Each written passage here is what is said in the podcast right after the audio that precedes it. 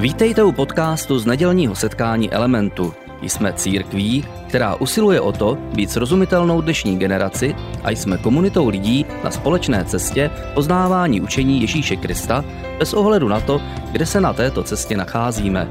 Doufáme, že dnešní přednáška bude pro vás užitečná.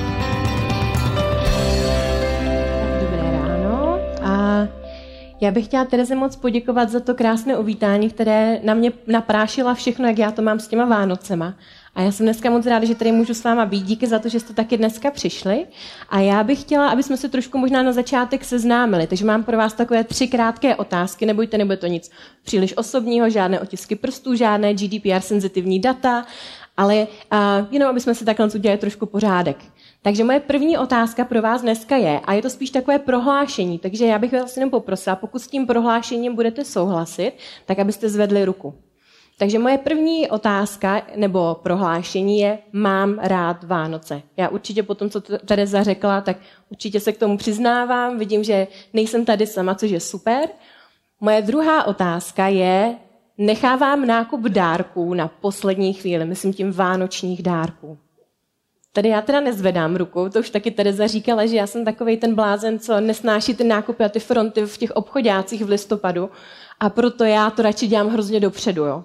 Ale je vidět, že tady je pár lidí, kteří zvedli ruku a to je úplně v pořádku, Protože na konci, před Vánocema, když to už kupujete toho 24. a je to zboží, co možná projde, tak to máte rozhodně ve slevě. Takže super. Můj tatínek tohle to právě vždycky dělal. 24. prosince, když to byla ještě k tomu vánoční uh, jako zlatá neděle, tak jsme vyrazili v 8, v 9 hodin ráno do tehdy, já jsem vyrůstala ještě za komunismu, do toho jediného obchodu ve městě.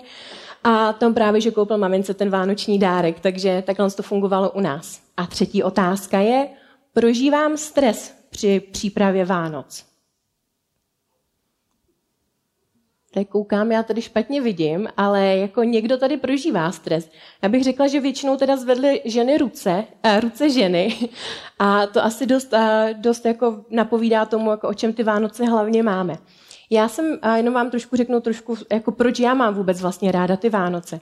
Já jsem se, uh, já jsem se narodila do rodiny, která nebyla věřící, která slavila Vánoce asi jako klasická česká rodina, takže kapr, salát, občas někde to tam jako zajiskřilo, když všichni byli v tom stresu a chystali ty Vánoce, ale vyrůstala jsem na Valašsku, a, a Valašsko je krásné. Pokud jste někdo ještě nebyli, tak určitě zavítejte, ale hlavně Valašsko má kruté zimy.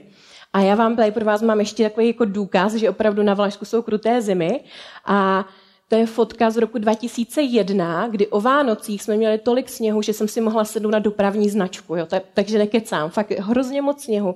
A já jsem ty Vánoce odmala úplně milovala, protože všude byl sníh, ty, ty stromy byly krásně zasněžené a byla to taková jako krásná vánoční atmosféra.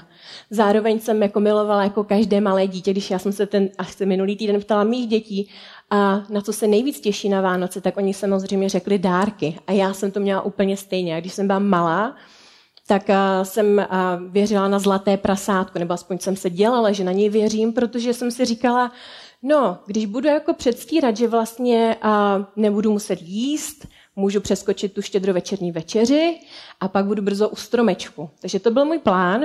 Na nejštěstí moje maminka měla hrozně ráda kapra a každé Vánoce se ptá mého tatínka, v kterém kousku kapra je nejmín kostí. A můj tatínek říká úplně suverénně, tenhle ten, ten prostě nemá žádnou kost, to jsem vykostil, perfektní. Takže maminka se dala zrovna tuhle tu, eh, část toho kapra a měla víc kostí, než my všichni dohromady. Takže potom to čekání na ty, na ty Vánoce, na ty dárky bylo o mnoho delší. Ale já si pamatuju jedny Vánoce, když už mi bylo možná takových pět až nebo šest, Věděla jsem už, jak to s těma dárkama jako chodí, že to není, uh, jak možná děti si myslí, ale že je to prostě trošku nějak jinak. A protože já jsem měla ráda dárky a ráda jsem dělala lidem radost, tak jsem uh, vlastně svému bratrovi zabalila takový um, strouhátko, protože jsem neměla peníze, nechodila jsem nikde nakupovat, takže jsem vždycky probrala ty svoje hračky a říkala jsem si, co by mu tak mohlo udělat radost. A zabalila jsem mu strouhátko.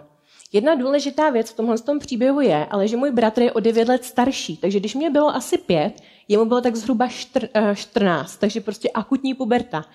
A on, když to jako struhátko dostal na ty Vánoce, tak ho rozbalil a říkal, hm, super, to už jsem dostal loni. Takže já jsem prostě jako recyklovala ten dárek a myslím si, že to nebyly ani možná ty druhé Vánoce, co to dostal, možná už to byly třetí Vánoce, co to dostal, ale možná v něčem tenhle ten příběh nám trochu reflektuje nás v dnešní době, protože my vlastně pořád slyšíme o Vánocích každý rok. Je to pořád stejný, je to pořád stejná písnička, pořád stejný příběh. Je to něco jako ten vánoční dárek, který rozbalíme už další Vánoce po sobě. Je to pořád, pořád stejný. Možná jako ty vánoční pohádky, kterými jako Češi tak hrozně máme rádi. Když už koukáme na a, pyšnou princeznu anebo tři oříšky pro popelku už po asi posté, ale my to prostě máme rádi. A když jsem se tak nad tím zamýšlela, nad tím vlastně, jak my prožíváme v dnešní době Vánoce, kdy prostě to jenom tak kolem nás pluje a když dojdeme do toho obchodáku někdy v říjnu a už slyšíme, narodil se Kristus, Kristus Pán, který tam hraje z rádia, tak si říkám, že my teda rozhodně neprožíváme tu druhou větu, která je v té koledě. Která říká, radujme se. My spíš právě prožíváme ten stres, a tady tohle to všechno nás začne tlačit a říkáme si, už, už zase, už zase se ten rok překulil.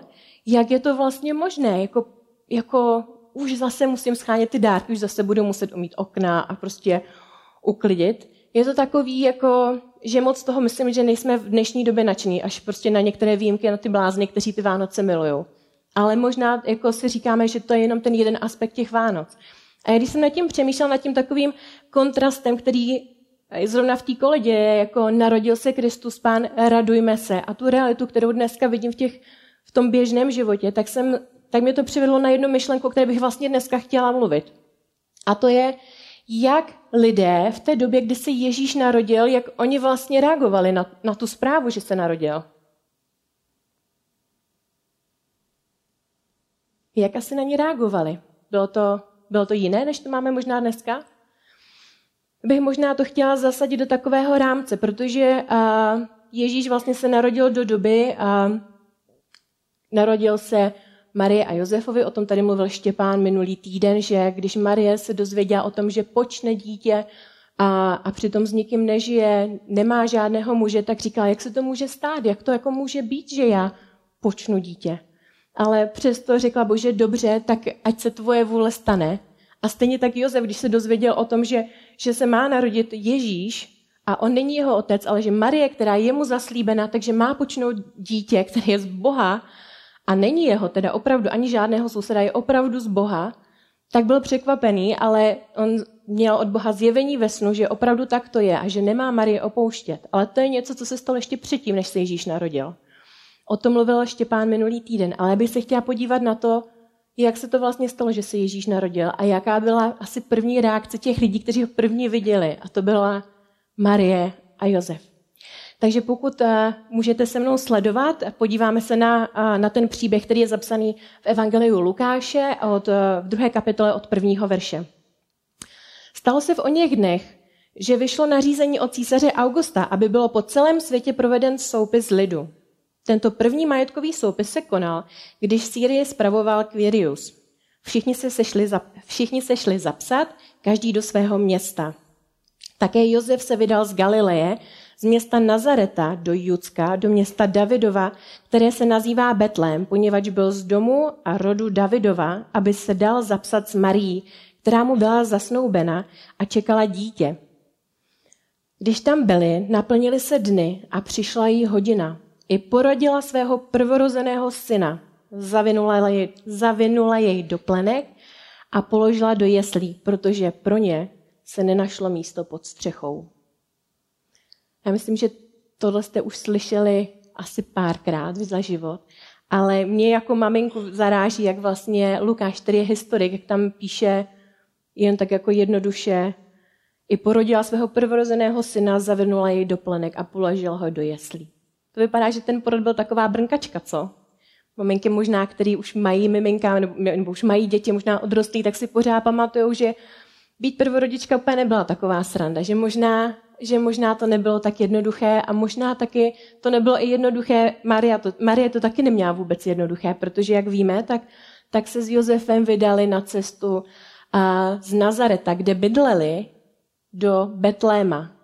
A já nevím, jak moc znáte tu geografii, ale já jsem na to koukala, jak je to daleko na mapě a je to asi 75 kilometrů hornatým úsekem.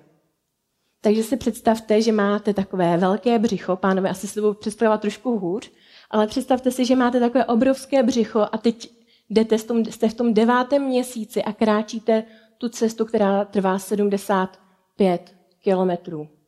A když dojdete konečně do toho Betlema, kde se potřebujete zapsat, protože je to nařízení císaře, a už opravdu vám, už vám tikají ty hodiny, už se vaše hodina blíží, tak zjistíte, že vlastně nemáte kde být. Protože ve městě jsou všichni ostatní lidé, kteří taky se přišli zapsat. A je tam plno. A tak Marie s Josefem, když, když se narodil Ježíš, když, oni, když, oni, když prostě se narodil, tak ho možná, tak se na něj koukali a prožívali to víc plastičtěji, než vidíme na těchhle z těch pár řádcích. Já si myslím, že rozhodně to pro ně byla že to pro ně byl pocit úlevy, že ten porod dopadl dobře. Možná měli taky představy, že ale Ježíš se narodí v trošku jiných podmínkách, že prostě budou mít střechu nad hlavou a nebudou někde s dobytkem prostě v, v prostoru někde venku, kde bude zima. Ale já si myslím taky jednu věc. Protože to bylo jejich první dítě, tak oni prožívali radost.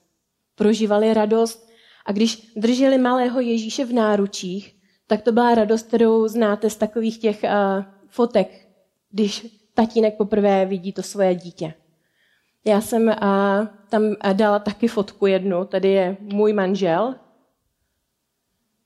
a to je naše, naše druhorozené dítě. U prvorozeného tam jsme fotku nezvládli, protože to byl taky trošku komplikovanější porod ale vidíte tu radost, kterou on tam má a je to druhorozené dítě. Já jsem mu říkala, že kdyby tam měl fotku z toho prvorozeného, tak tam ještě něco je takového jako jiného v tom obrázku.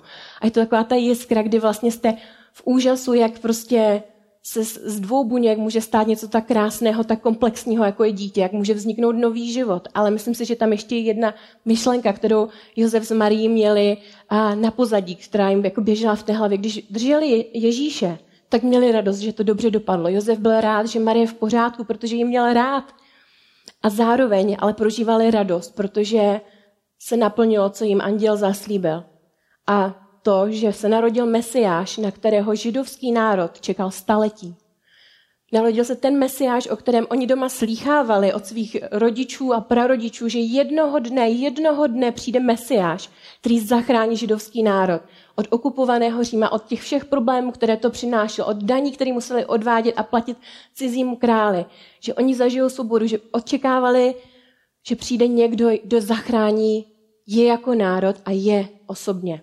A takže když se dívali na Ježíše, kterého drželi v náručí, tak si myslím, že prožívali takovou tu radost, prožívali možná takovou píchu, kterou vidíte na tom tatínkovi, který drží svoje dítě. Ale zároveň si myslím, že měli myšlenky o budoucnosti, že přemýšleli o tom, co vlastně to znamená, že mají teďka to spasení, oni se ho fyzicky dotýkají, mají ho v náručí. Ale co to znamená? Co to znamená, až Ježíš vyroste, jak, jak se změní jejich život, jak změní uh, úděl celého, celého národa. A takže tohle je moje, můj první bod o radosti, náš první příběh o radosti. A to je Josef a Marie. A já jsem opravdu nevěděla, jak líp to jako pojmenovat tu radost, ale pro mě to byla a pro mě to je taková radost, kterou jsem zkrátila jako uzlíček radosti a naděje. To bylo to miminko, které pro ně představovalo radost a zároveň naději s tím, že on jednou zachrání celý svět. Když, eh, se, když prostě proběhl nějaký čas a Marie už byla schopná cesty a zároveň ale potřebovali jet do Jeruzaléma, protože podle židovského zákona tehdy vlastně, když se vám narodil prvorozený syn, tak jste potřebovali jet eh, do chrámu a tam za něj obětovat, protože to byla součástí toho jeho náboženství, takže tam potřebovali obětovat dva holoubky. Takže Josef s Marí se vydali s malým Ježíšem do chrámu. A jak už jsem říkala, židé očekávali toho mesiáše. Očekávali ho několik staletí a v té době žil v Jeruzalémě jeden muž, který se jmenoval Simeon. A on byl asi hodně známý, protože se dostal do, do Bible, do, do té křesťanské části Bible, a, kde Lukáš to zaznamenal. Lukáš byl historik, takže on se neúčastnil přímo těch událostí, ale vyzvěděl, jak to teda bylo. A on tam píše i o Simeonovi, který, který vlastně od Boha dostal zaslíbení, že neumře, dokud neuvidí spasitele. Podíváme se opět do Lukáše a tentokrát eh, druhé kapitoly 25. verše. V Jeruzalémě žil muž jménem Simeon. Byl to člověk spravedlivý a zbožný. Očekával potěšení Izraele a duch svatý byl s ním. Jemu bylo duchem svatým předpovězeno, že neuzří smrti, dokud nespatří hospodinova mesiáše. A tehdy veden duchem přišel do chrámu. Představte si, kdyby vy jste byli ten Simeon. Umíte si to, možná už to bylo několik let, kdy vám Duch Svatý řekl, ty neumřeš, aniž by si viděl příchod Mesiáše. Ty prostě se toho dočkáš, ty ho uvidíš na vlastní oči. Možná ne jako tvoji předci, ale ty se toho dočkáš. A toho dne Duch Svatý přišel k Simeonovi a, a pošťouchl ho, ať jde do chrámu. Já si představuju, já mám docela, já mám ráda takový vizuální, mm, nebo docela ráda, mám dobrou představivost a většinou si ty příběhy vždycky představuju.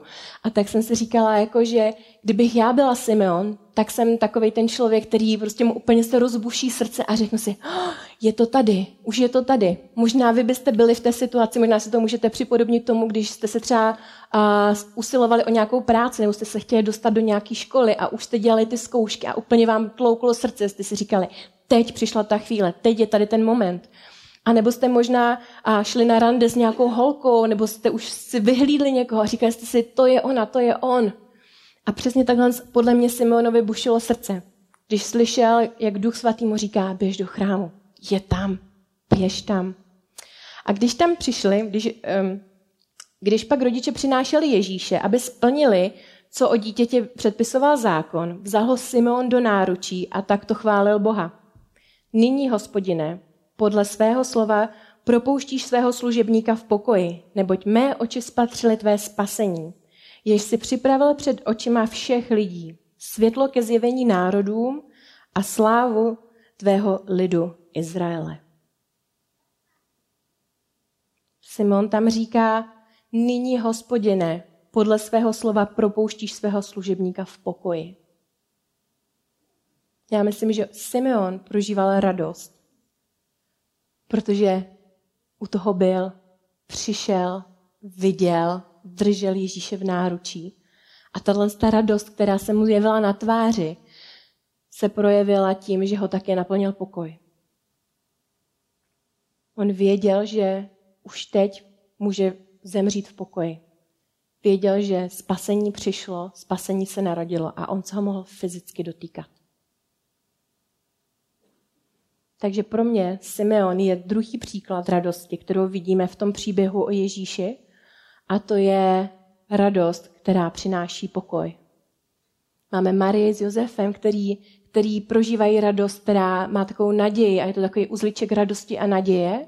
A pak máme Simeona a on prožívá radost, která se projevuje pokojem. Když byli v tom chrámě, když tam byl Ježíš, Marie, Josef a Simeon, když se tam potkali a Simon pronesl tahle slova, tak tam nebyli sami. V tom chrámu bylo víc lidí, byl to větší prostor a zároveň byl volně přístupný, kdy lidi se tam mohli chodit modlit. A v té době žila jedna žena, té bylo 84 let v té době, jmenovala se Anna a ona byla už přes 60 let vdovou. Ona se dala mladá, ale manžela měla jenom 7 let. A 60 let chodila do chrámu a modlila se modlila se za příchod toho Mesiáše. A když tam vlastně eh, byla Marie s Josefem a s Ježíšem a s tím Simeonem, tak, tak zrovna v tu chvíli k něm přistoupila a chválila Boha a mluvila o tom dítěti všem, kdo v Jeruzalémě očekávají vykoupení. Ana je pro mě příklad číslo tři o radosti.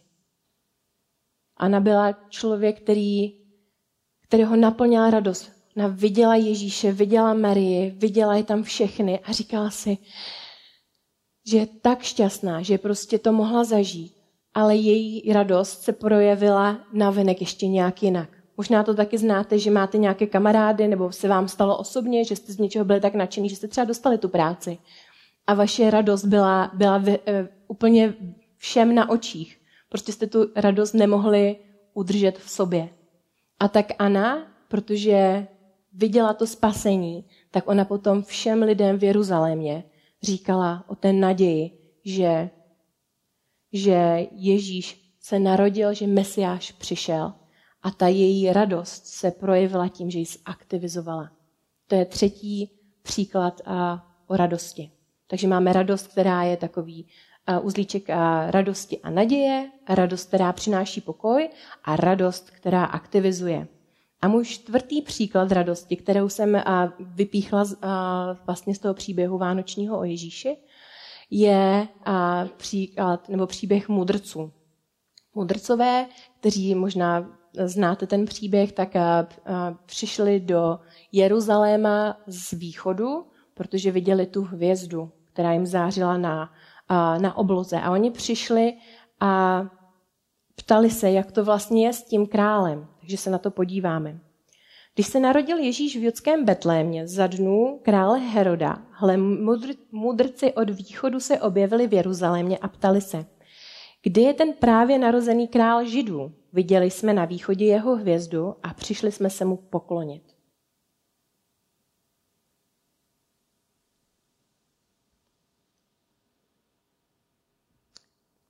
Docela dobré, ne?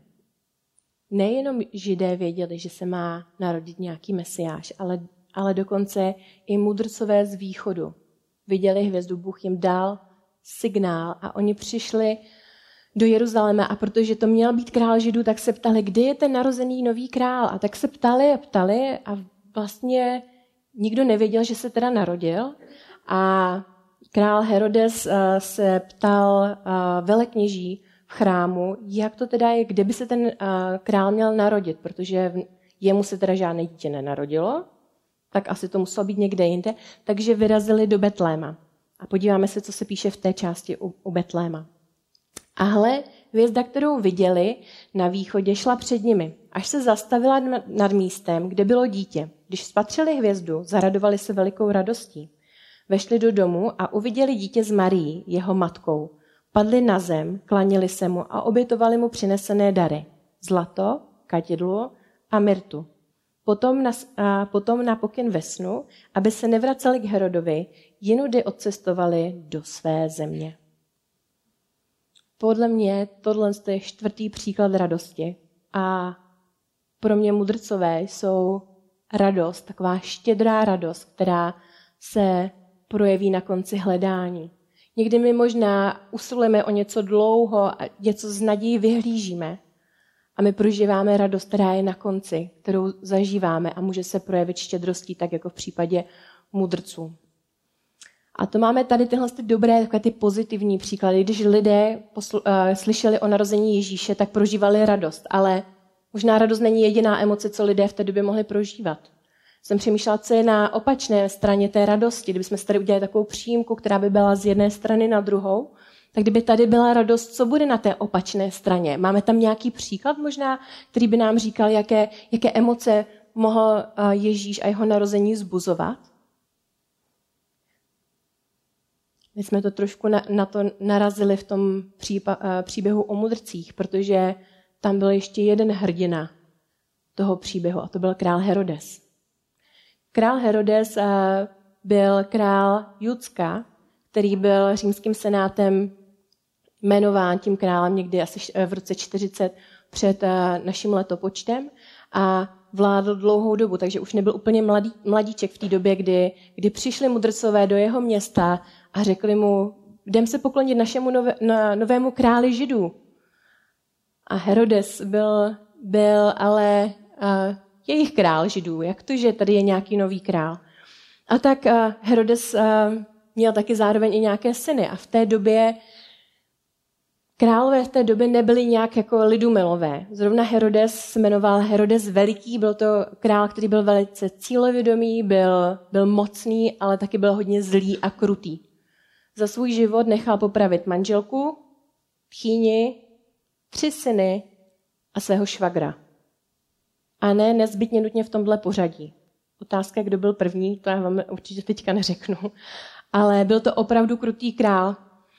A jak on reagoval, když slyšel, když eh, mu mudrcové řekli, že se narodil král Židů. Když to uslyšel Herodes, znepokojil se, znepokojil se a s ním celý Jeruzalém. Svolal proto všechny velekněze a zákonníky lidu a vyptával se jich, kde se má Mesiáš narodit. Oni mu odpověděli, v judském Betlému, neboť tak, jak je psáno u proroka. A ty, Betléme v zemi judské, zdaleka nejsi nejmenší mezi knížaty judskými, neboť z tebe vyjde vévoda, který bude pastýřem mého lidu Izraele. Tehdy Herodes tajně povolal mudrce a podrobně se jich vyptával na čas, kdy se hvězda ukázala. Potom je poslal do Betléma a řekl, jděte a pátrejte důkladně po tom dítěti. A jakmile je naleznete, oznamte mi, oznamte mi, abych se mu i já šel poklonit. Z toho, co jsme četli, myslíte, že bude Herodes tady na té velice pozitivní notě, na té radosti, jako Marie, Josef, Simeon, Anna nebo mudrci, a nebude spíš na té opačné straně, na té opačné straně té přímky. Myslím, že asi všichni se shodneme, že bude spíš na té opačné straně. Já, jsem, já pracuji v IT, takže děláme takový vývojový diagramy, takže možná ITáci tady trochu se mnou budou souznit. A já jsem si tohle trochu jako představila jako nějaký vývojový diagram, kdy, kdy jsem se zaměřila na ty emoce a na to, čím procházel Herodes. Herodes v prvním případě dostal zprávu. Dostal zprávu, to byl vstup do toho našeho programu, kdy, kdy on slyší, že se narodil nějaký nový král. Že on a jeho synové už nebudou judskými králi. Mimochodem, Herodes vůbec ani nebyl žid, takže proto on se musel doptávat všech těch mudrců, teda všech těch velekněží, kde se má ten mesiáš narodit. A tak když Herodes dostane tu zprávu, tak přirozeně to v něm vyvolá pocit strachu. Herodes slyší, že se narodil nějaký nový král a cítí se ohrožen, že on může přijít o, svůj, o svoje pohodlné bydlo.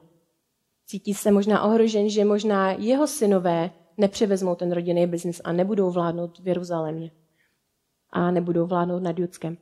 A proto Herodes, nezapomeňme, je Herodes veliký, král, který vládneš přes 40 let hodně krutou rukou a je docela schopný, protože postavil amfiteátr, spoustu monumentů za té jeho doby bylo postaveno. Takže docela, docela schopný. A tak, eh, tak, tak se říká, potřebuji se dozvědět víc.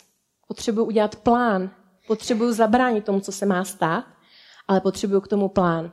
A tak Herodes, Herodes se vede strach ke zvídavosti.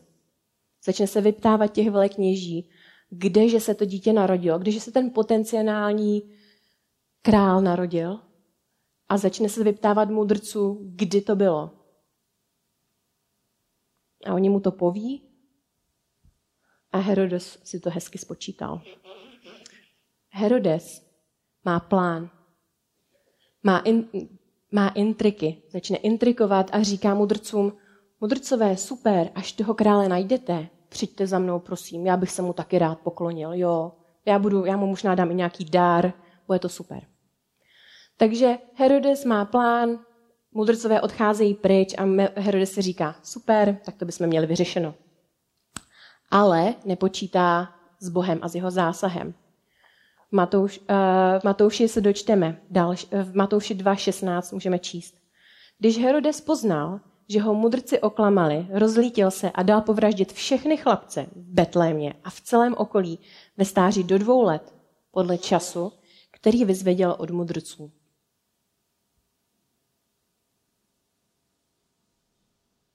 Tady vidíme, že Herodes na té, na té svojí lince, kdy dostal zprávu, pocítil strach, vyzvěděl, co potřeboval a udělal ten komplot, ty intriky, tak mu to vlastně nevyšlo. Kdyby mu to vyšlo a Ježíše by zabili, tak on je v pohodě. On prostě králuje dál, pravděpodobně to po něm převezmou jeho synové, teda ty, co přežijou, a, ale mu to vlastně nevyšlo. Protože Bůh v tom, zasa, v tom zasáhl a dal mudrcům sen, aby se nevraceli zpátky k Herodovi a odešli domů jinou cestou. Ale tohle to Heroda hrozně rozčílí. Herodes prozývá zlobu a zároveň ta zloba plodí násilí a on vyvraždí několik set, možná tisíců chlapců, kteří, mají do té, kteří v té době mají dva roky a méně. A tohle je teda můj druhý příklad. Takže máme, máme, když se podíváme na tu naši emocionální linku, takže máme radost, která je představována Simonem, Anou, je rodičema Ježíše a mudrci a na druhé straně máme Heroda. A to jsou takové dva hodně extrémní příklady. Takhle z lidi tehdy v době Ježíše reagovali na tu zprávu, že se on narodil, že přišel Mesiáš. A říkala jsem si, jestli náhodou není nějaká ještě střední cesta, taková ta zlatá střední cesta, kdy lidi nejsou ani extrémně negativní a nejsou ani extrémně pozitivní. A, a myslím si, že jsem na to přišla. A ta třetí, ta třetí, možná ta třetí střední cesta je lhostejnost. Protože za doby Ježíše bylo možná spoustu lidí, kteří možná tu zprávu slyšeli a úplně se to vůbec nedotklo. Možná vůbec neznali ten příběh, možná neznali rodinu Ježíše, možná vlastně nějak neohrožoval, takže byli hrozně neutrální a byli, byli možná k té zprávě lhostejní a neteční. Ale toho, takhle z lidé reagovali uh, před těma dvěma tisíci lety. Když se podíváme ale do dnešní doby, jak my možná reagujeme na tuhle tu zprávu, proč možná uh, my ji vnímáme jinak, protože my si říkáme, že ty Vánoce to jsou ty světýlka, to je to cukroví, to jsou ty dárky, ale možná to tak úplně není. Podle mě v dnešní době, po těch dvou tisíci letech, se nám jako kdyby ta zpráva o Ježíši vytratila. Jakoby jsme minuli ten hlavní důvod, proč ty Vánoce slavíme a, a zabýváme se těma věcma okolo. Ale my stejně tak v dnešní době máme možnost udělat to, co jako ty hrdinové dnešních příběhů. Máme tři reakce, které můžeme mít na Ježíšův, a na Ježíšův příběh. Můžeme říct ne, stejně tak jako Herodes, který s Ježíšem nechtěl mít nic společného. A to je v pořádku. Když dneska slyšíme o Ježíši a ten příběh možná známe, ale neznáme ho úplně dopodrobna. Možná neznáme, kdo byl Ježíš. Možná my, nezná, možná my vůbec nevíme, co pro nás udělal. A pokud proto říkáme dne, tak já bych tě dneska chtěla pozvat na cestu, na cestu zvídavosti. Chtěla bych tě pozbudit, aby si možná uh, tyhle Vánoce věnoval nějaký čas tomu, že, že, že budeš studovat ten příběh o Ježíši. Možná máš nějakého kamaráda, který, který Ježíše zná, můžeš se jeho zeptat. Naše druhá odpověď, kterou můžeme mít na ten vánoční příběh a na to, kdo je Ježíš a co pro nás udělal, může být stejně jako v tom našem případě ta lhostejnost. Může to být jako úplně v pohodě, že prostě Ježíš asi existoval, dobře, možná historicky potvrzený, ale dnes, v tuhle dobu, já se s ním vůbec nechci zabývat. Nechci řešit, jestli existoval, anebo jestli neexistoval, nechci to řešit prostě. Tohle je moje současná situace. Jsme v tom bodě hostejnosti. A pokud možná ty si tahle ta skupina dneska, tak bych tě taky chtěla pozbudit, aby, aby se vydal na cestu zvídavosti, až ty budeš připravený my v Elementu věříme, že, že každý může najít Boha svým vlastním stylem a svým vlastním způsobem. Někdo ho vidí ve stvoření a v přírodě, někdo ho vidí a v knihách, někdo ho vidí v životech jiných lidí, ale každý ho může poznat svým vlastním způsobem a ve svém vlastním načasování. Takže pokud ty jsi v té kategorii, kdy vlastně Ježíše úplně moc nechceš řešit a dávám ti, dávám ti tohle pozvání, pozvání na cestu zvídavosti v tvůj pravý čas. A nebo můžeš být taky té třetí kategorii, kdy budeš na té extrémně pozitivní lince, jako kdy řekneš, ano, já, já chci Ježíše následovat. Letos to bylo a pro mě 20 let, kdy jsem udělala tenhle ten krok, jak kdyby do neznáma a rozhodla jsem se Ježíše následovat. A já si úplně to pamatuju jako dneska. Já si pamatuju tu radost, kterou jsem zažívala a pamatuju si tu radost, která, která vlastně na mě byla vidět možná několik měsíců, možná i let. Já zde pro vás mám taky jedno takové jako archivní foto. Pokud nepoznáte tu paní, tak to jsem já na té fotce, nebo ta slečna. A tohle je v den mého křtu. Dnes budeme slavit křty, dneska jsou mezi námi dvě mladé dámy, které se rozhodly Ježíše následovat a možná, možná tady máte svoje přátelé a svoji rodinu. A já bych vám jenom chtěla říct, že po těch 20 let já vidím lidi, kteří přicházejí k Ježíši, možná ho poznávají v bodě, kdy jsou nemocní a Ježíš je zachrání a uzdraví. Možná, je, možná ho potkají v době, kdy prostě prodělávají těžký čas v rodině, kdy prostě uh, jsou nějaké problémy ve vztazích, možná mají problémy ve financích, ale možná taky mají úplně v pohodě život. Že vlastně si říkají lidi okolo, teď oni prostě Ježíše nepotřebují. Ale můžu vám říct, že, že po těch 20 let můžu vidět ty rozjasněné tváře, které možná vypadají jako, jako ta moje rozjasněná tvář. A můžu vidět tu radost, která trvá, která netrvá jenom možná jeden den, jako ten, když dostanete ten vánoční dárek, rozbalíte ho, děti, který dostanou hodně dárku, že jo, za, za minutu mají jiný dárek a už vůbec o něm neví. A tu radost, kterou mají z toho jednoho, pomine. Ale tahle ta radost, přátelé, tahle ta radost je neskutečně nakažlivá a trvá. Je trvalá a trvá delší dobu. Netrvá hodinu, možná trvá týdny, možná trvá měsíce. Možná jste takové lidi potkali, že svítí jako vánoční stromeček a chodí po těch ulicích a jsou úplně neskutečně a optimističtí a radostní, i když zrovna neprožívají dobrý čas. Takže tyhle ty možnosti my dneska máme v roce 2019, skoro v roce 2020. Můžeme si vybrat, jestli řekneme Ježíši ne, anebo řekneme Ježíši teď ne, v tomhle tom případě vás chci pozvat na tu, na tu cestu a zvídavosti. Pokud jste v té kategorii, kdy jste Ježíši už řekli svoje ano, tak vám chci dát trošku jinou cestu. Chci vám tyhle ty Vánoce nabídnout cestu, která se jmenuje cesta radosti a cesta vděčnosti. Protože ta radost, o které jsem mluvila, kterou poznáte, když Ježíše poznáte, ona tam je, je tam nějakou dobu, ale přijdou těžkosti možná v životě. Možná přijdou nějaké situace, kdy na ně zapomeneme. A proto bych vás chtěla dneska povzbudit, aby tyhle ty Vánoce, až budete zdobit svůj vánoční stromeček, tak abyste, abyste se na něj zadívali a mohli jste se podívat na tu hvězdu, kterou budete dávat nahoru. A kterou budete dávat nahoru třeba jako na tomhle tom stromečku, která zářila těm mudrcům do dálky. A byla, byl to symbol naděje, ke kterému oni se upínali a šli a šli, až dokud ho nenašli. Můžete taky zdobit vánoční stromeček a dát tam, my máme třeba, jsem pamatuju, když jsem byla malá, tak jsme měli takovou baňku nebo kouličku, pokud, jste, pokud mluvíme tak jako k Čechům. Baňka je pro, pro vás, kteří nevíte, moravský název. Jo. A, takže baňka. A na ní byl Ježíš. Na ní byl Ježíš a takže my jsme ho tam každý Vánoce věšili. Takže až budete zdobit svůj vánoční stromeček, můžete se zamyslet nad tím, co vlastně Ježíš pro vás udělal a co vlastně jeho příběh pro vás osobně znamená.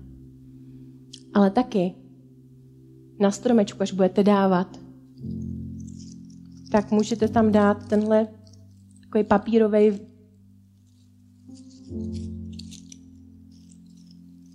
jak se tomu říká? Správně, děkuji. takový papírový řetěz. A můžete v, té, v, té, v ten moment, když ho tam budete dávat, tak vás to může vést k vzpomínce na, na tu na tu radost a můžete, může vás vést k eh, vděčnosti. Protože pro mě tenhle řetěz, když ho tam dávám, tak, tak mi to připomíná dvě věci. Můžu být vděčná za to, že mám lidi okolo, se kterými ty Vánoce můžu trávit. Že, že Bůh mi dal lidi do mého života, s kterými je můžu trávit. A taky mi to připomíná ale to, že můžu trávit Vánoce s ním. Že Bůh vytváří to spojení. A jak jsme četli v těch pasážích, tak Bůh Ježíš přišel pro celý svět a v, tom, v tomhle tom obrazu on ho celý spojuje skrze své narození a svoji oběť.